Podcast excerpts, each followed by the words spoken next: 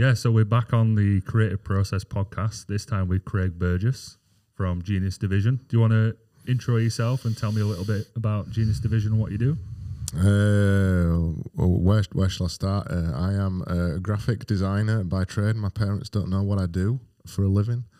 Um, they think I fix printers for a living. I suppose that's a good place to start, isn't it?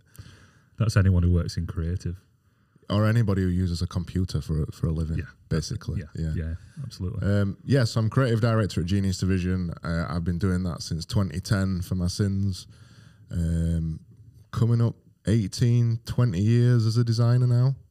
Yeah, it's it, it's like magic. Seriously, it's it still feels like magic now. I and I've got a, a friend who always says to me, how, "How do you come up with these ideas?" You know, and I remember when I first started looking at design back when I was 18, and it's like uh, previous to that, you've been watching a magician do a trick, and then suddenly you get shown behind the scenes, and you're like, "Oh, that's how they do that. That's how they do this. That's how they do that." And then you want to do the same, and it it's creativity in all its form is tantamount to magic because any medium you pick, be it film production, video production, graphic design, art, whatever it is, there's a there's a period of time between you having no idea and suddenly having an idea and you're not sure how that process happens.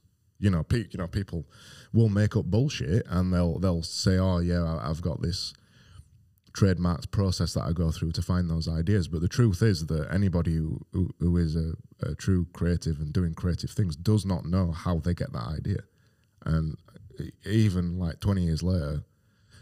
I don't know where some of those ideas come from. It's it's magic, man, and it's it's fun to be a part of because there's not many other careers like that. yeah, it is magic, and then you end up, especially in the case of kind of uh, movies and film production, you end up being that annoying guy then that spoils it for everyone else. We're just like, oh, do, do you know how they achieved that shot? Or yeah, I've seen this behind the scenes, and you completely you end up ruining the magic for yourself, and then therefore everyone else. That's why my wife hates watching films with me. I love that side of stuff for films, though. But they don't. I don't think they show enough behind the scenes film stuff. Mm-hmm. You could make another film about behind the scenes of a film, and they never show enough of that. And I love seeing, especially if it's got crazy special effects and stuff like that, or practical effects. Mm-hmm. I love watching stuff like that, and they don't show it enough. Yeah, same. I think we've lost a bit of that the more we've moved away from uh, you know DVDs and Blu-rays. The more streaming we do, because I know some platforms include extras and things like that. But um, I watched one recently that I, I kind of accidentally came across after watching like Evil Dead Rise.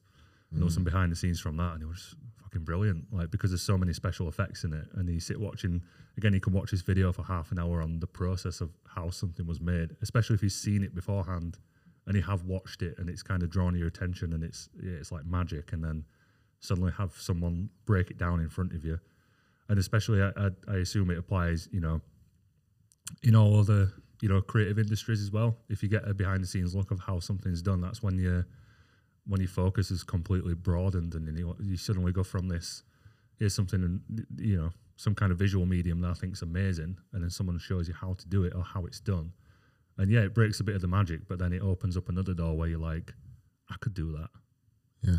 yeah, and that's when it gets exciting. Uh, absolutely, because really, being part of any of these mediums is just figuring out the magic tricks, right? Mm-hmm. Figuring out how, how you do this stuff, uh, and p- having a, a bank of ideas in your head for when a problem comes along, you have a solution ready to go for it. Not as in not as in doing the same thing every time, but knowing a technique to be able to achieve something Yeah, um, that's definitely part of you know being a more experienced creative and where it comes from. That you you have a bank of ideas ready to come. I, th- I think you're right to some extent as well. A lot of that magic's gone. W- With uh, I don't want to get too negative about it, but with the way it is now, you can figure out anything on YouTube. I think a part of the magic is lost when you you there's no effort spent to learn how something is done. Part of ingraining it in you and practicing is that you had to figure it out yourself, and I, th- I think that embeds that knowledge a bit better if you didn't have to, uh, if you didn't have the option to just go on YouTube and go, um, how to make a X and Y for so and so. You know, you know what I mean.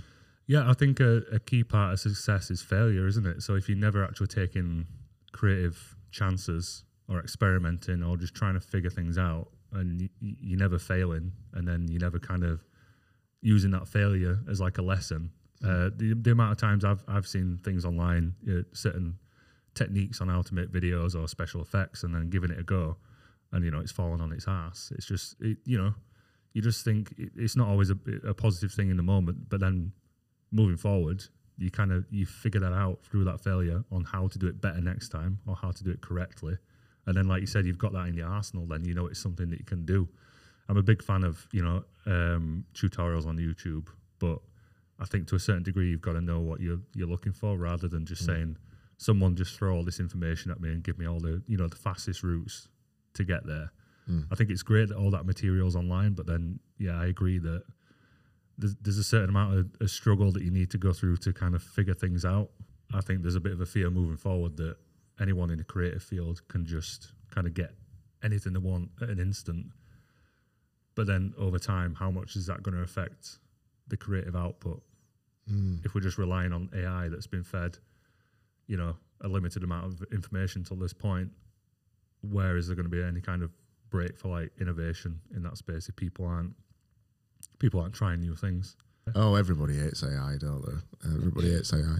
I, I think there's two sides to it, though, isn't there? There's AI is is is okay for technique type stuff. So how do I do X or Y? Mm-hmm. That, that's okay. The I think the issue becomes when you're using it for ideas. Yeah. So as creators, we're being hired for our ideas, which are in our head, right? Um, so if we're using AI to find those ideas, then we're not using our own head anymore. Plus, we're using yes AI language model, which is taking things from things that already exist. So you you can never come up with a unique or new idea. Not necessarily that that should be the goal, but you can never come up with a unique or new perspective when using AI because it's only using things that already existed.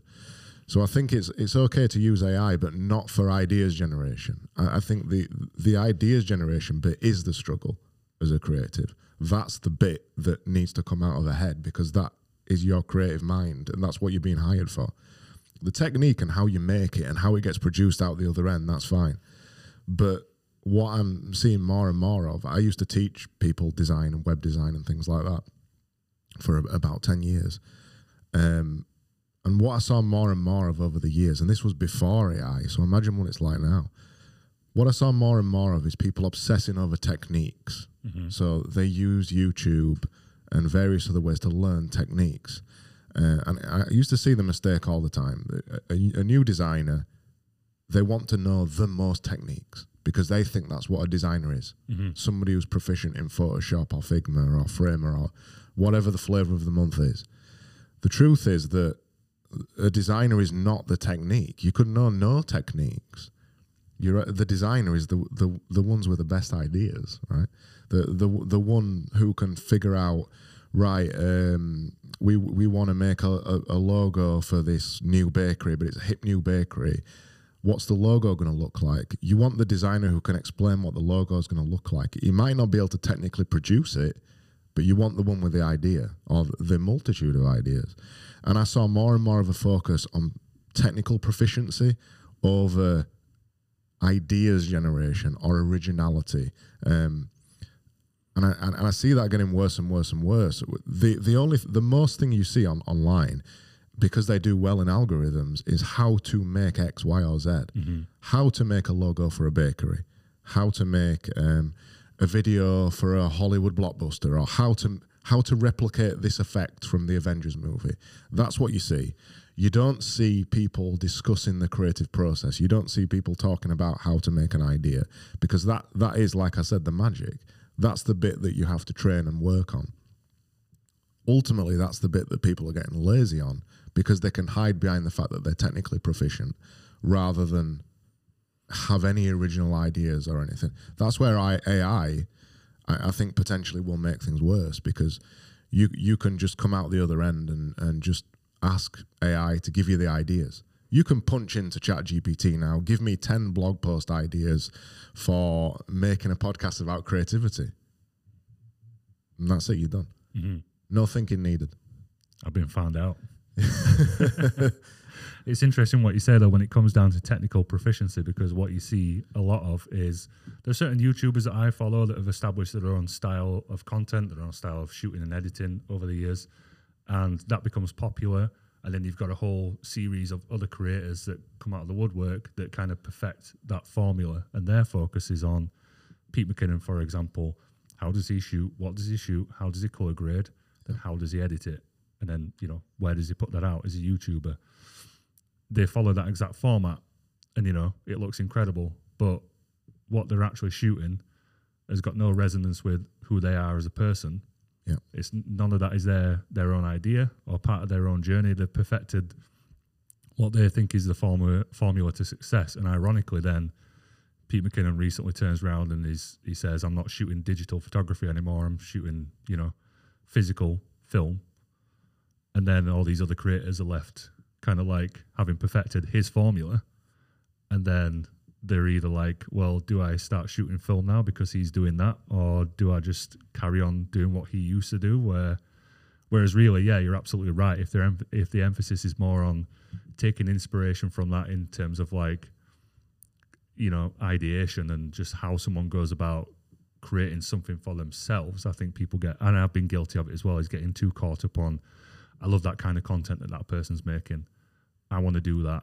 Not necessarily thinking about whether it suits me or my lifestyle or skill set or just anything about me, getting carried away with executing the same sort of result or god forbid trying to do that to build an audience and mm-hmm. you know get likes or anything like that and then you're ultimately just left with kind of content that is just a shell of someone else's content which uh, to me relates to to AI and using that to come up with ideas because ultimately if if ideas are coming from our head they're still coming from our own experience of the world our own inspirations all that sort of stuff. But for example, if you're telling me someone becomes really technically proficient in Photoshop and are an absolute Photoshop genius, but then actually the person they admire might be someone who's who's produced a piece of design that's fucking amazing, but they have no idea how to use Photoshop.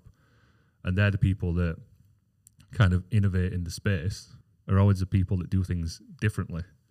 But Yeah. yet, as creatives, we're always striving to ironically do what they did to get where they are, which is Yeah. which is just nuts. Yeah, I, I yeah, I always find that weird as well. As I always always say that uh, a designer and even wider, a creative is a contrarian. We look at things and go, "No, I'm not going to do it that way. I'm going to do it my way." But ironically enough, like you said, we find ourselves in a situation where people go, "Oh no, I want to do it like that," mm-hmm. and then it, we expect the same results as what they've got, but we're just copying them. So why would we ever get even a, a, a, a proportion of what they've done? doing the same thing. It, it's bizarre. Why do we always? Do you think the issue is there that we're doing it as a profession, like being a professional creative? Because there's, there's there are certain things that I've done creatively that once I've started doing them professionally, you kind of lose a level of satisfaction. You're doing things depending on where you're working or who you're working for. You're doing something that if I if you turn around to me and said, Liam, I need you to to create create me a, uh, a video for my business and it needs to look th- in the Vegas way, just professional.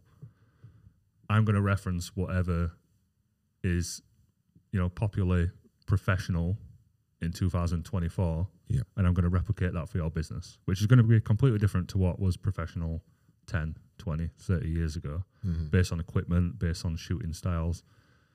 You, you're essentially going to follow a formula that's a quick win because I know the client's going to like it. I know that's kind of what's tagged up as professional, and all that's fine. But then from a creative standpoint, that's kind of like the opposite of what your heart tells you to do sometimes, or what you would be doing if, if you know, if clients and money and everything wasn't a factor. Would you actually just be out there with a camera or a paintbrush and just going a bit nuts? Again, because those people that do that are the ones that we end up looking up to and thinking, oh, "Shit, I wish I'd done that." Well, uh, uh, there's kind of two sides to it, isn't there? It's, it's why I always have some kind of side project bubbling along because you, you need an a- you need a creative outlet where there's no limits, but creativity works well under constraints as well. So if if the constraint is that you only have I don't know, five thousand pound to make a video, and it's got to be for this particular business. That's the constraints that you're dealing with in in that instance.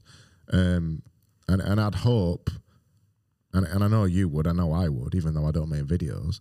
You still try and put the stamp on it somehow that of, of the way that you make things. You still try and do that, even if the constraints are very tight. But I, th- I think the, the the the issue becomes when if your side projects are also just copying somebody, then you don't have those ideas or those things to draw upon. You don't understand. If your side projects are the same as just making a boring video for a boring company, which is essentially what you're doing if you're just making YouTube videos to copy Matt De- D'Avella or however you say his name. If you're just trying to just copy him, then that's all you're going to bring to your actual work. That's why your, your side projects need to be batshit crazy and, and doing stuff that pushes the boundaries because you won't necessarily get to do that for clients every time. Mm-hmm. But there's always an opportunity to put to use something of that to put it into client work. The, the, the I mean the phrase always is as soon as it's not a hobby anymore, um, you know, as soon as you're getting paid for it to do it, it's not a hobby anymore, yeah, and yeah. you don't enjoy it as much it is much harder, but you, you have to find the places where you can still use something. You might not be able to use all of it, but use something. I remember my first job when I was going back to when I was 18. I got a job when I was 19 and I was still doing the course. And the first job I got was uh, as a graphic designer, and, uh, and I was working to a price list. So this company I worked for, they used to sell logos for 150 quid, websites for 400 quid. I think I'm remembering the, the prices right they were really cheap. And obviously, the other side of that was that I had to make things in a certain amount of time. So I had to make, I had a, an hour and a half for a logo, I had three hours for a website, and all these kind of things. It's very easy for you to be demotivated by that and think, I'm just going to, you know, copy and paste something. But I used it as a challenge. And, and, and throughout that, I worked there about a year and a half I designed thousands of logos and hundreds of websites. That were a really good experience for me. But the other side of it is somebody else could have just taken that as a negative and think, I've got no creativity in this kind of thing. I saw it as a challenge. Mm-hmm. It's another constraint. Creatives work best under constraints. Yeah, I think there's there's two things that, that stick out um, from that for me is is that it's not necessar- necessarily a negative thing doing the straightforward professional corporate sort of work. And it's actually a challenge in itself to kind of rise to that level and be consistent in that level. Of the idea of having using the kind of side hustle or the hobby to kind of just go nuts with. Mm, it, it is sometimes. I think the key to that is what the client wants. Because that can both be a uh, an anchor and a cudgel because uh, what the client wants is not necessarily right. Usually, mm, I'd say maybe 80% of the time, what the client wants is not what they want, is, is not what they need. It's not what what the client wants is what somebody else has got, and that's not what they need, and that's not why they're hiring you. It comes back to, again the thing: creatives are contrarians. It's somewhat of our job to say, no, that's not what you want. This is what you want, and you're hiring us because we have different ideas. That's why we don't dress like you. That's why we're not like you. That's why you're hiring us. So if you're just going to hire us to just copy somebody else, then just make it yourself, or just go on Fiverr or whatever and just get it done over there. If if you're not willing to take a bit of a leap of faith, then it's it, the project's never really going to turn out right. Um, but that yeah, that's somewhat of a double edged sword because also you do have to be thinking about what the client wants. So what we're doing is we're making something that's right for the audience. We know what the, the person is going to end up seeing. We know what the the customer looks like, not the client. So you you want to target X, Y, or Z client. We're making it for them. We're not making it for you. So there's often a conversation like that that goes on. You know, well, client might say, "I don't like pink." Well, it's not whether you don't like pink or not. If your client likes pink, if your customer likes pink, if the audience is going to like pink, then it's going to be pink there's often a conversation like that that has to go on. When you put money into it and when it's a business transaction, there's lots of different things going on psychologically. Yeah, you can have those conversations, but ultimately they're paying you. So they, you can only push so far with those kind of things. But still, that that doesn't limit the opportunity for creativity. I don't think. Like when you said about um, making a David Fincher video or making a gangster video for a, for a manufacturing client or whatever. Why not?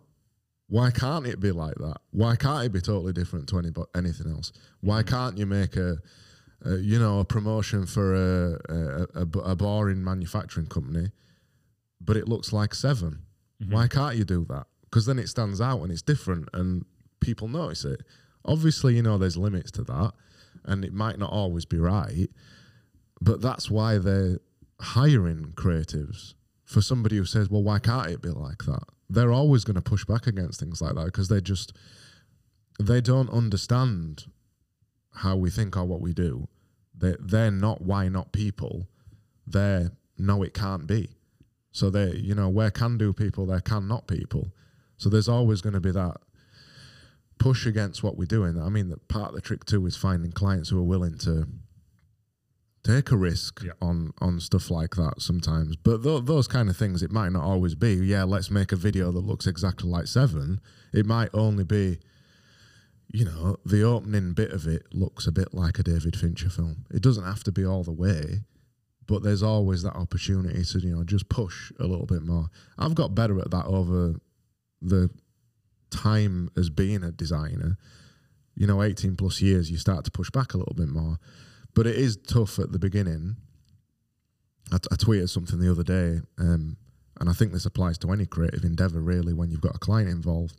It was about how being a designer is is not really about being a designer. It's about being a uh, a psychologist. It's about being a, a, business manager. It's about being a sales manager. It's all these other things, you know, team maker, all these. It's more about the psychology and learning how to deal with people than it is just doing the thing.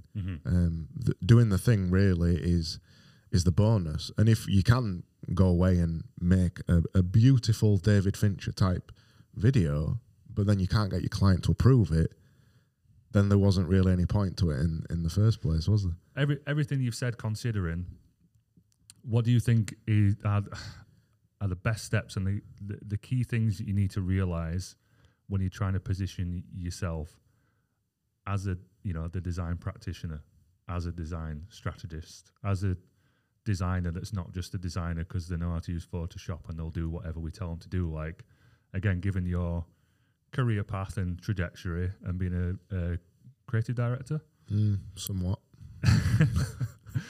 like what do you think is key there in because i think the biggest struggle one of the biggest struggles in the creative process it often comes to the business side which is how do i how how do i let the clients just let me be the creative hmm and take the reins on that Money's a side of it.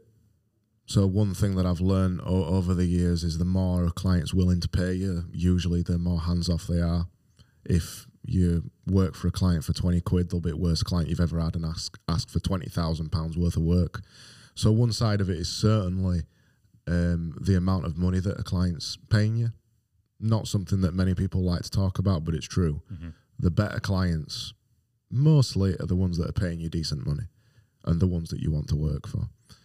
Um, the, the other side of it, and I think it's something that's not really talked about all that much, is you know, being a contrarian, that requires confidence. So being confident in your opinions and sharing your opinions and not being a yes man. So you, I, I you can probably tell I'm, I'm quite combative to some extent. I know what I know, and I'm going to tell you, and you're going to like it or not. And the, there is an element of you needing to be like that as a mm-hmm. creative because there, there is a, I mean, I love a bit of a battle. I'm quite argumentative, and I'll have I'll have a bit of a battle with a client. Not negative, you know, not to the point where we're fighting or out like that. But I will I will defend my opinions. Mm-hmm. I will defend my stance because you've asked me to create something that you want me to condense all my experience into this thing, and you've asked me to do it. So I'm going to defend what I've made for you. Another thing I always do is only show one idea to a client. I only show one idea because this is the perfect idea. You've asked me to come up with an idea. This is the idea. You're not getting choices. This is it. Um, that was a thing that Paul Rand used to do way back when, years ago, decades ago. So I, I think key things is price, the thing that no one likes talking about, making sure you're getting paid well. Number two, confidence, which only comes with time. But an easy way to get around that is not being a yes man. If a client says to you, um, not so sure about that bit, could we change it? Why? Why are we changing that bit? Well, um, my friend's daughter's auntie didn't like how it looked. Well, we're not doing it for your friend's daughter's auntie, are we? Well, my mum didn't like it either. Well, we're not doing it for your mum either, are we? Those kind of conversations, actually having, you know, a bit of tenacity to say no, no, we're not doing it. It's not right. We're not doing it. Um, and there is limits to that. You know, you can advise, and if they choose not to take your advice, you you they're paying you. You're going to change it. Um, and then I think probably probably the third thing is learning to take criticism. So despite mm. what despite what I said about being confident in your opinions, there is times when you're wrong. Being humble enough to realize when you're wrong.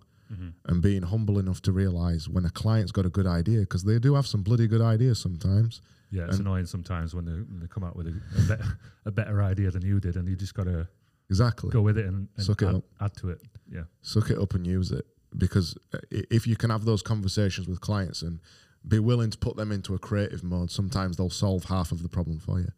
Um, I don't think this, this those stuff is really complicated. You'll notice that none of it is about your skill. Mm-hmm. The skill stuff comes automatically. I think if you're practicing, if you're good at what you do, you know you're good at what you do. That comes automatically. It's the other stuff that's hard. It's the other stuff that's hard. I think uh, a key there is collaboration with a, and collaborating with a client Absolutely. rather than yep. switching that switching the situation from pitching and saying focusing on on money and saying I'll do it cheaper than this other guy. Here are all yep. my best ideas, which, like you said, I love that you mentioned putting your best idea forward rather than here's my best idea, then here's a bunch of other ideas that I'm I don't like, but I'm going to throw them in there. Yeah, you know, why are you showing? Why would we do that? Yeah, and then not doing those things and then just having the confidence to turn around and change that situation from being a pitch to just being a conversation and yeah. it being a two-way thing and some, sometimes there's a bit of work in you know helping helping a client realize that that they are actually in a two-way conversation unless they are the type of client that again like you said have got a 20 quid budget they know exactly what they want which far exceeds that budget and they don't want to listen to your opinions you know you don't want that client you want someone who's it might take a bit of work to get them to this mindset, but they're willing to sit down and have a conversation with you and let you kind of do some discovery on what they actually want. Because, because I think you hit the nail on the head earlier with you should never take it at face value what a client asks for because they probably don't actually want that. And you mm. can take that on board and say, all right, that yeah, that's what you want. So in the back of your mind, you completely ignore what they've just said, and then you dig into it more and uh, to find out what they actually want, not just what their pain points are in terms of. Again, like you mentioned, you have to be like a bit of a strategist as well. There's an ultimate end goal to what you're doing, but what do they actually want creatively, and what ideas have they got? But then, why have they chosen you for your creative, not mm. you know, skill set, mindset, and then just kind of having that exploration rather than uh, coming to some sort of conclusion together and then having a better working relationship rather than here's a budget for it, here's the exact idea I want, do the same as what this guy did, and you know, don't have an opinion because I don't want to listen to it. Yeah. You won't do that with any other trade. I think as creatives, nope. there's a lot of work to do to kind of reverse years and years of just being approached as a professional, not a professional, like you said, who just has to be suit and tie, but someone who fucking knows what they're talking about and someone who you're approaching for their ideas, for their skill set, and for their mindset as well. Mm, I, absolutely. I, I, I am a consummate professional, and Genius Division are a team of professionals, a team of experienced professionals. And if you're not, I don't want to work with you, basically. And I, I think those things I said, those three things, and what you just said, all of that is made easier if you make the decisions before that better. So actually say no to clients you don't want to work with. In terms of pitching scenarios, if we're going for a tender or if we're I don't do pitching at all, at all. I flat refuse to do it. But if we're going for a tender or any kind of exploratory process, I won't show design work. I won't give them my ideas. And if if I know that they've contacted 10 other companies, I'm not interested. I want to work with people that know who we are, that have been recommended to us, that want to work with us because it's us. Anybody else, I'm, I'm not particularly interested. I may give them a price, but I won't spend too much time on it because what's the point? Because you're already making the job difficult for yourself to to hit those other things on the head. I want people to know how much we charge already, what we're like to work with, all those kind of things. I get all those conversations out up front, and then in those situations, you know what they're going to be like to work with. Mm. If they're coming to you and saying, "Yeah, I really want to definitely do this thing," probably not going to be the right client unless you can change the mind before you've started working with them. Um, I, I, think a, a, a, lot of creatives they're they're very uh, they're very scared of talking about business and money and, and not getting dicked on basically by people in suits and ties who are very good at hammering people down on price and they're very good at making people feel small who aren't business professionals. Well, not professional. Let's remove that word. Who, who are not business people by default. Their default state is being creative.